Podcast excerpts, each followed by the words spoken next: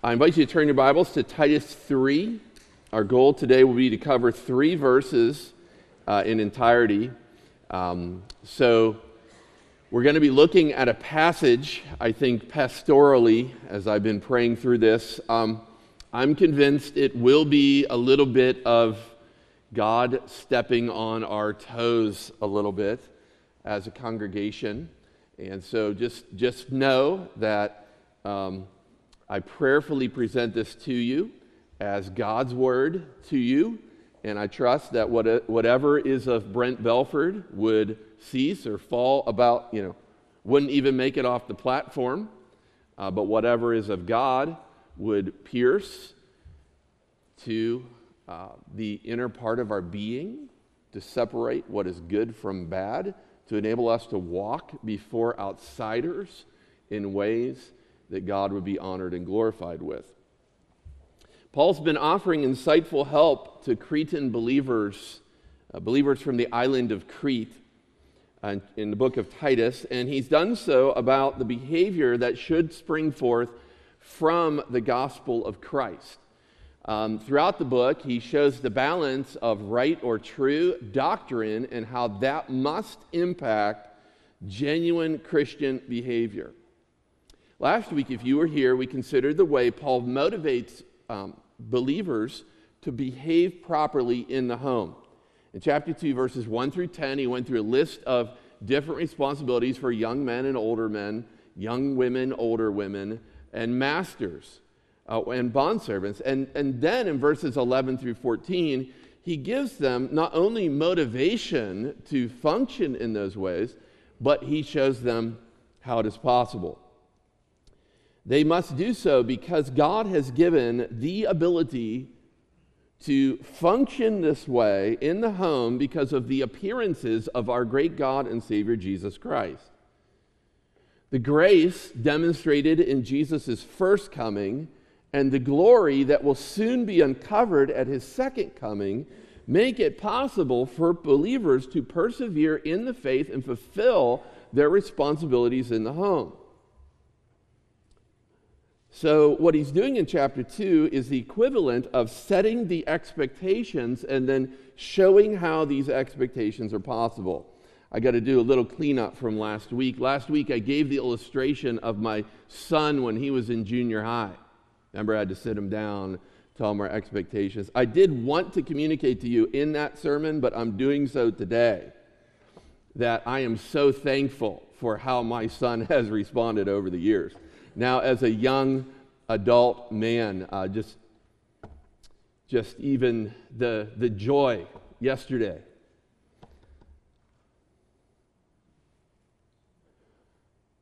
Of seeing him on a football field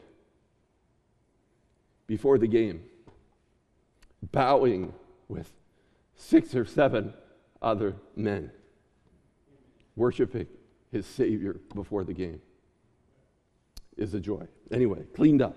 Okay. Thank you, my wonderful wife, for telling me I needed to do that.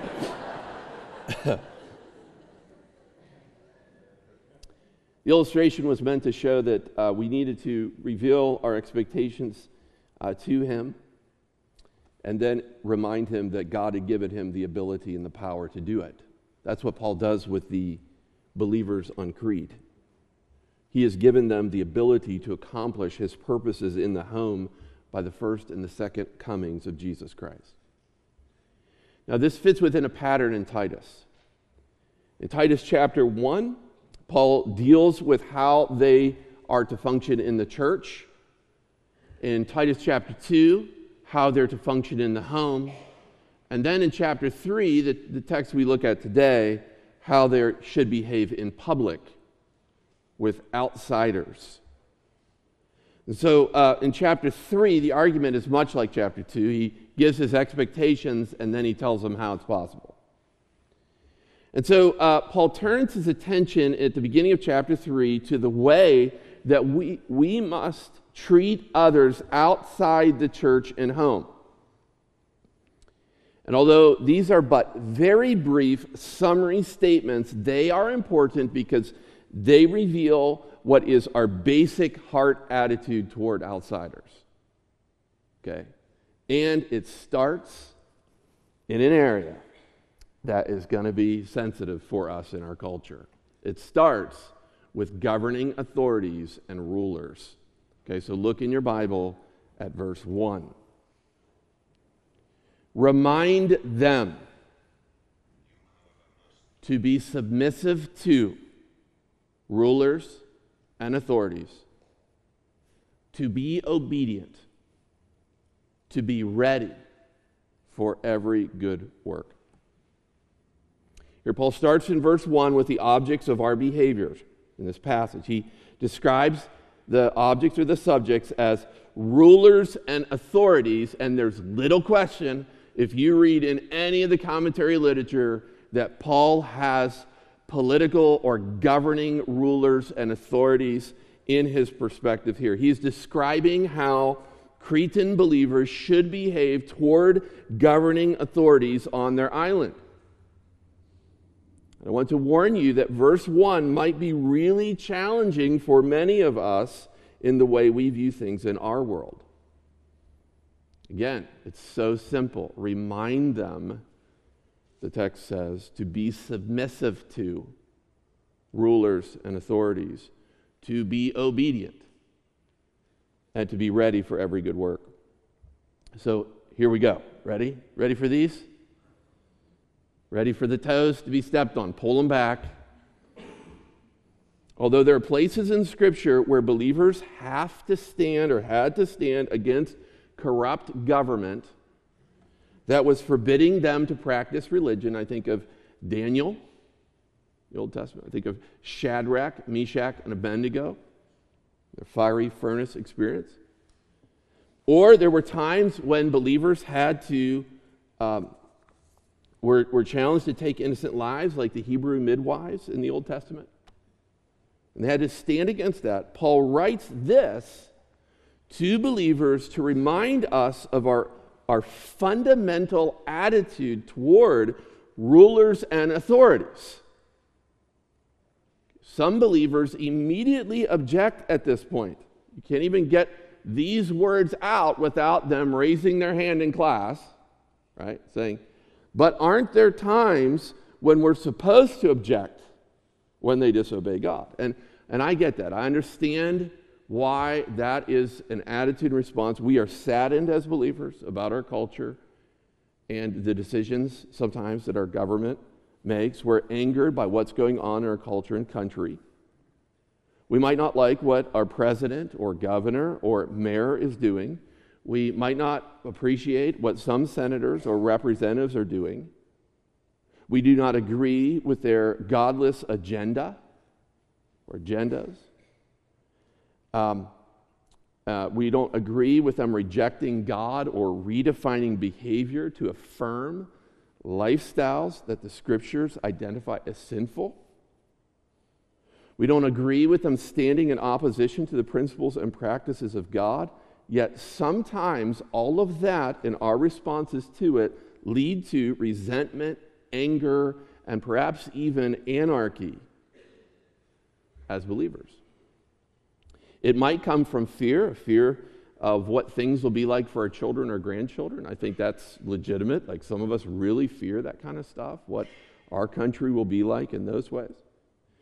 This text, however, gets to the heart of how we should respond to government that is populated by unbelievers.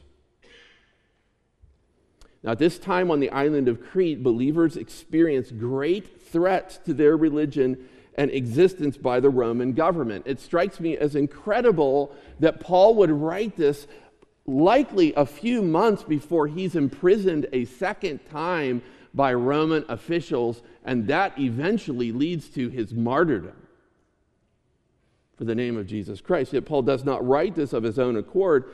God encourages or leads him to write this. We might think, what a waste. We might think, how could he say these things about human government when he's just about ready to be murdered by them? Well, this comes from Paul and God. This is fundamental to who we are as followers of Jesus Christ. Okay, so the fundamental heart posture that believers should have toward governing leaders is pictured first in this text with the verb be submissive to. Be submissive to. This calls us to the recognition and acceptance of authority that God has ordained through appropriate attitudes and actions on our part. That is, it is appropriate for us to voluntarily submit to our governing leaders. This means that we avoid rebellion and anarchy, and we realize that God holds us accountable to the leaders that He has appointed for us in government. And not only are we to submit to our leaders, the text says we're also to obey them. This means we listen to them, we obey them. Ironically, it's this infinitive. This, this infinitive to obey is not used very much in the New Testament, but one of the other occurrences of it is Acts chapter 5, where the disciples are pressured by the council to quit preaching the name of Jesus, not to proclaim his name anymore, and they say, they object, ought we not to obey God rather than man? They use the same word there, obey God rather than man. In that passage, the disciples were forbidden from speaking in Jesus' name, but they chose to disobey because that would be disobeying Christ. In this passage, however, we see that Paul feels that it's quite important to remind believers that their fundamental commitment to governing authorities is to submit to and obey them, even if those governmental authorities were, uh, had the name Caesar or Herod or Pilate or Felix or Festus. Okay, not a who's who of leaders we would want to nominate and elect in our culture today. Uh, today, pastorally, kindly, I'm pushing back against a little bit about how some fume, vent, and rant against political authorities. I'd say this I don't think I am, I think Paul is, God is. He says submit to and obey. That's our fundamental heart pos- posture. Uh, perhaps another text would be helpful. So, you know, Pastor Brent's not just like walking out on a board that everyone's going to cut off from him today. Go to 1 Timothy chapter 2 for a moment. 1 Timothy chapter 2. And I want to read a few verses here. 1 Timothy chapter 2, verses 1, 2, 3, 4. I don't know when I'm going to stop. It's such a good passage. 1 Timothy 2, 1. First of all, I exhort that supplications, prayers, intercessions, and thanksgivings be made for all people, for kings, for all those in high positions, that we may lead a peaceful and quiet life, godly, dignified in every way.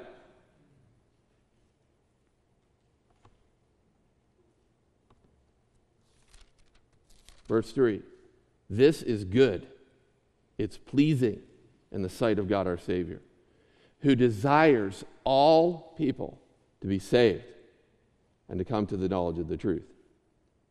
Here we learn in these verses that we must be thoroughly peaceful, quiet, godly, and dignified. I say thoroughly because it's in every way. By the way, dignified could be translated meek, like Christ. Not that we would be contentious, hostile, loud, and angry. Peaceful, quiet, godly, dignified. And we're to be constantly and thoroughly praying for our spiritual leaders. So thoroughly praying for them. What do you mean? Supplications, prayers, intercessions, thanksgiving for kings and for all those who are in authority. We should be praying for them. How should we be praying for our political leaders? That they might be saved. Because God desires for all people to come to a saving knowledge of Jesus Christ.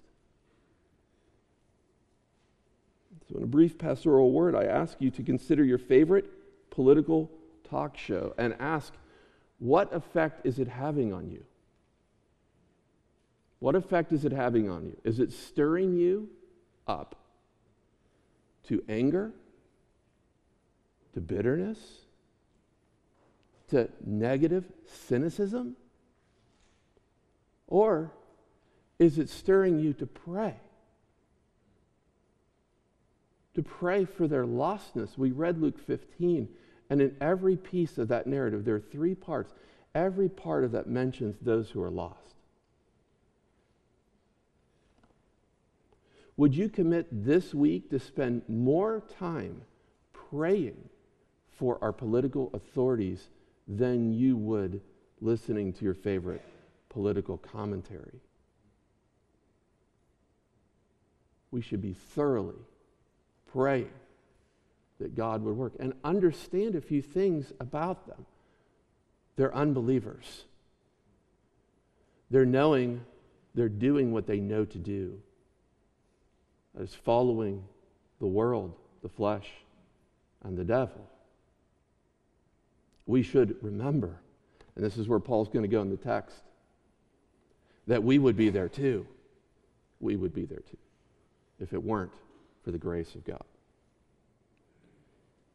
Now, in Titus, we go back to Titus for a second here. The text adds that we must have a heart posture of submission under and obedience to our authorities, and then that we will be ready for every good work. Verse 1 that is, we will be prepared to practice observable, spirit filled Christian living when we don't give all of our energies to oppose, but we, we give our energies then to demonstrate the aggressive goodness in our culture that God has called us to. Good works. This is the high call of Paul in the whole book. This is what Paul's been telling them over and over and over again. Okay, so our commitment to outsiders starts first with our authorities and rulers. We submit to them as far as we can. We obey them and we're ready to perform good works in our culture. Um, that leads to verse 2, and I wish I could say it was easy. Gets easier here, right? Or maybe that was done stepping on toes, but this continues. Look at verse 2. This is our commitment involving social graces to those outside the church and the home. It says to speak evil of no one, to avoid quarreling, to be gentle, and to show perfect courtesy toward all people. In verse 2, Paul widens the scope to demonstrating social graces to all others outside the home.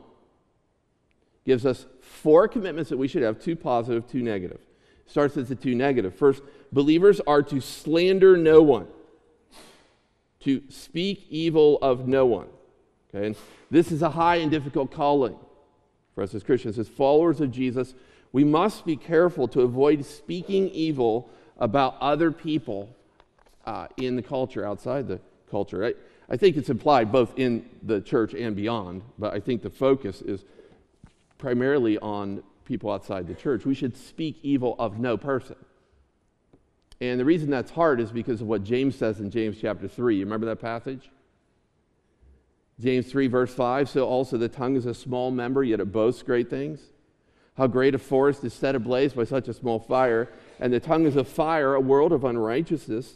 The tongue is set among our members, staining the whole body, setting on fire the entire course of life, and set on fire by hell. For every kind of beast and bird or reptile and sea creature can be tamed and has been tamed by mankind, by mankind but no human being can tame the tongue.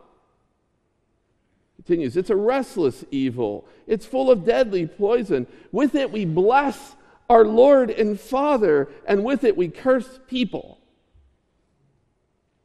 James says that's such a contradiction. People who are made in the likeness of God. For from the same mouth come blessing and cursing, my brothers, these things ought not so to be. And so, this first kind of social grace that's expected of the church is that we would tame that tongue, that we would speak evil of no person. And I'm reminded as well, not only of James, but of his half brother, you know, Jesus, the Son of God who said in Matthew chapter 12 that every idle word that is spoken will have eschatological consequences in God's judgment. Or, as Jesus says it, I tell you, on the day of judgment, people will give account for every careless word they speak. For by your words you'll be justified, by your words you'll be condemned. Okay, so as I'm thinking of our social graces, what is expected for us as we relate to people in our culture, we start here. We say, we should not say an evil thing about any person. All people. And boy, that's hard sometimes. There are people I sure want to say an evil thing about. Weren't in our assembly here. No evil word about anyone. Then he says, remind them to avoid quarreling. The island of Crete was known for its social disturbances and rowdy bickering. Already read, all Cretans are, are lazy, brute beasts and gluttons. Something to that effect. But Christians on Crete were to be different than that. They were to avoid picking verbal fights with others. No quarrelings. Then they're to be gentle instead of retaliating when they've been wrong. Their heart posture is one of gentleness the culture, kindness could be translated. Then finally, they're to show, verse 2, perfect courtesy toward all people, thorough considerateness of others that they would come in contact with on the island of Crete. This is how we're supposed to pe- treat people outside of the church and home. Paul describes, I think, behavior that is springing forth from sound doctrine. This is what godliness and good works look like for those who've embraced the gospel of Christ. Okay? So that's verses 1 and 2. Verses 1 and 2 talk to us about how we should treat outsiders. Okay? Simple summaries, really hard, really hard for us to live out. Now, verses 3 and beyond are connected to these verses in a very important way I want you to see. Uh, today, we're only going to deal with verse 3 but uh, the next two weeks, we'll deal with verses 4 through 11, which continue to give us information about how we should conduct ourselves with outsiders. Okay, so what I want to do is I want to start by reading verses 3 through 11, and then I'll, I'll tell you kind of big picture what's going on in this passage, then we'll look at verse 3 and be done. Okay, so Titus chapter 3 uh, and verse 3 says, For we ourselves were once foolish, disobedient, led astray, slaves to various passions and pleasures, passing all our days in malice and envy, hated by others, hating one another. But when the goodness and loving kindness of God our Savior appeared, He saved us, not because of works done by us in righteousness, but according to His own mercy by the washing of regeneration and the renewal of the Holy Spirit, whom He poured out on us richly through Jesus Christ our Savior, so that being justified by His grace, we might become heirs according to the hope of eternal life. The saying is trustworthy. And I want you to insist on these things so that those who have believed in God may be careful to devote themselves to good works. These things are excellent and profitable for people. But avoid foolish controversies, genealogies, dissensions, and quarrels about the law, for they are unprofitable and worthless. As for a person who stirs up division, after warning him once and then twice, have nothing more to do with him, knowing that such a person is warped and sinful he is self condemned. It's an interesting transition. You go from governing leaders, how we approach them, into outsiders, how to be gentle and kind with them. And then you get into the section where Paul describes what we once were. And to me, there are two keys to understanding the big picture of what's going on here. I think verse 3 points forward and backward. The first word, if you notice in verse 3, is the word for. which reveals that Paul's giving us the ground or the basis for why we should be kind to outsiders, why we should submit to governing authorities and rulers. And his reason is because we all, we all were like that at one time. Led astray, deceived, disobedient, foolish.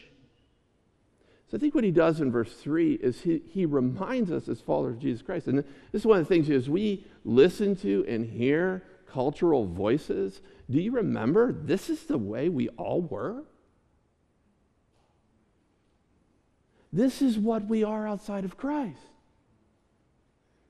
So be gracious, submit to, love, pray for this. Okay. But then I, I think it's connected forward to verses 4 through 7 by, by also, uh, he doesn't just stop on what we were, he, he, he points forward to what God did what God did to save us and rescue us. And, and I think that that not only is intended for our edification, it's to demonstrate, perhaps like First Timothy was doing, that our God longs to save outsiders. He longs to save the lost. And so, uh, what we're going to do is we're going to look at verse 3 here at the beginning. And uh, we're going to consider what we were, what we once were. Okay? In verse 3, Paul describes our previous lives in eight ways, four groups of two, and I can go pretty quickly through them. He says, First, you were foolish and disobedient. This is what we were. We were, as fallen sinners before our conversion, we were mentally and morally depraved. That's what John Stott says, I think is really good for these first two. You were foolish mentally and disobedient, morally depraved. We were led astray. This means we were deceived. And uh, number two, we were slaves to various passions and pleasures. We were enslaved to our own many and diverse sinful desires and indulgences. When I read this, I think of Ephesians 2. It says we were dead in trespasses and sins, following after the course of this world. I also think of a pastor's conference we had this past week where I heard uh, my cousin Brian Blazowski preaching, and well, really teaching, but then preach uh, about what we were outside of Jesus Christ. It was so powerful. If there's a way to get that audio, I'd encourage you to listen to it.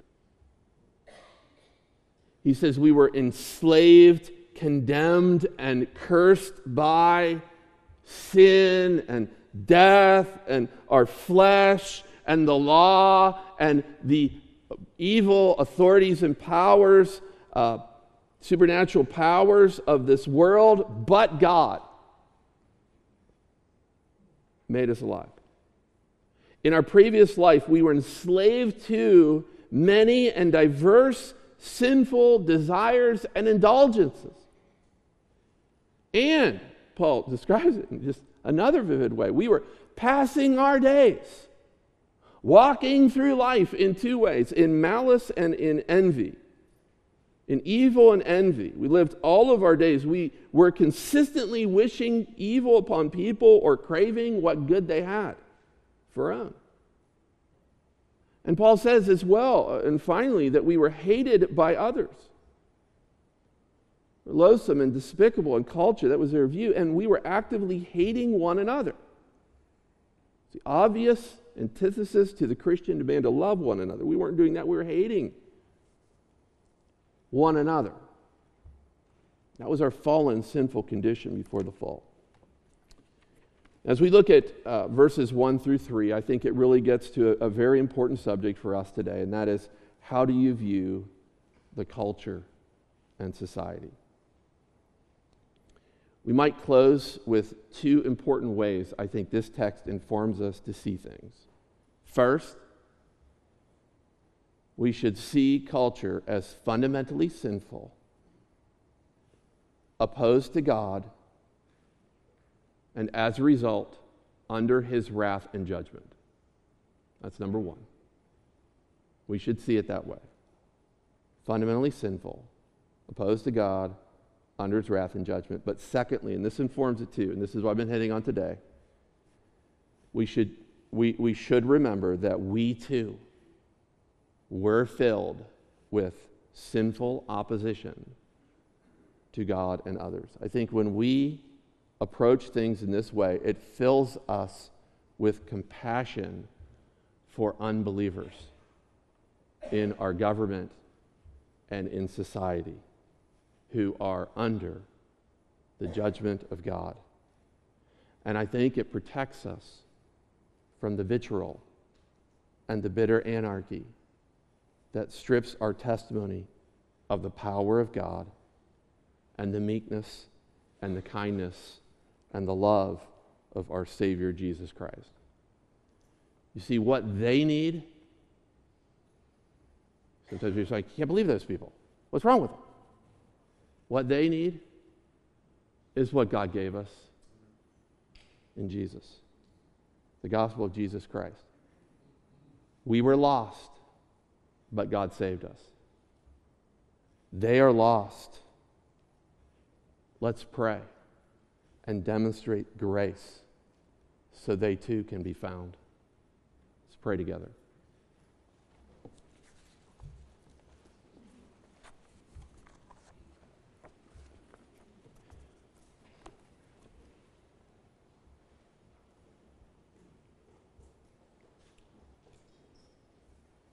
Uh, Lord, it's so difficult for us to read these passages and not want to interject things.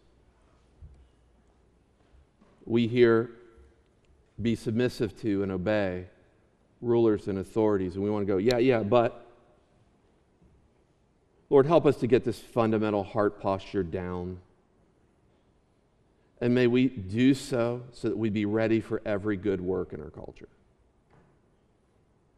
It's so easy for us to hear, speak evil of no one and say, yeah, but what about him or her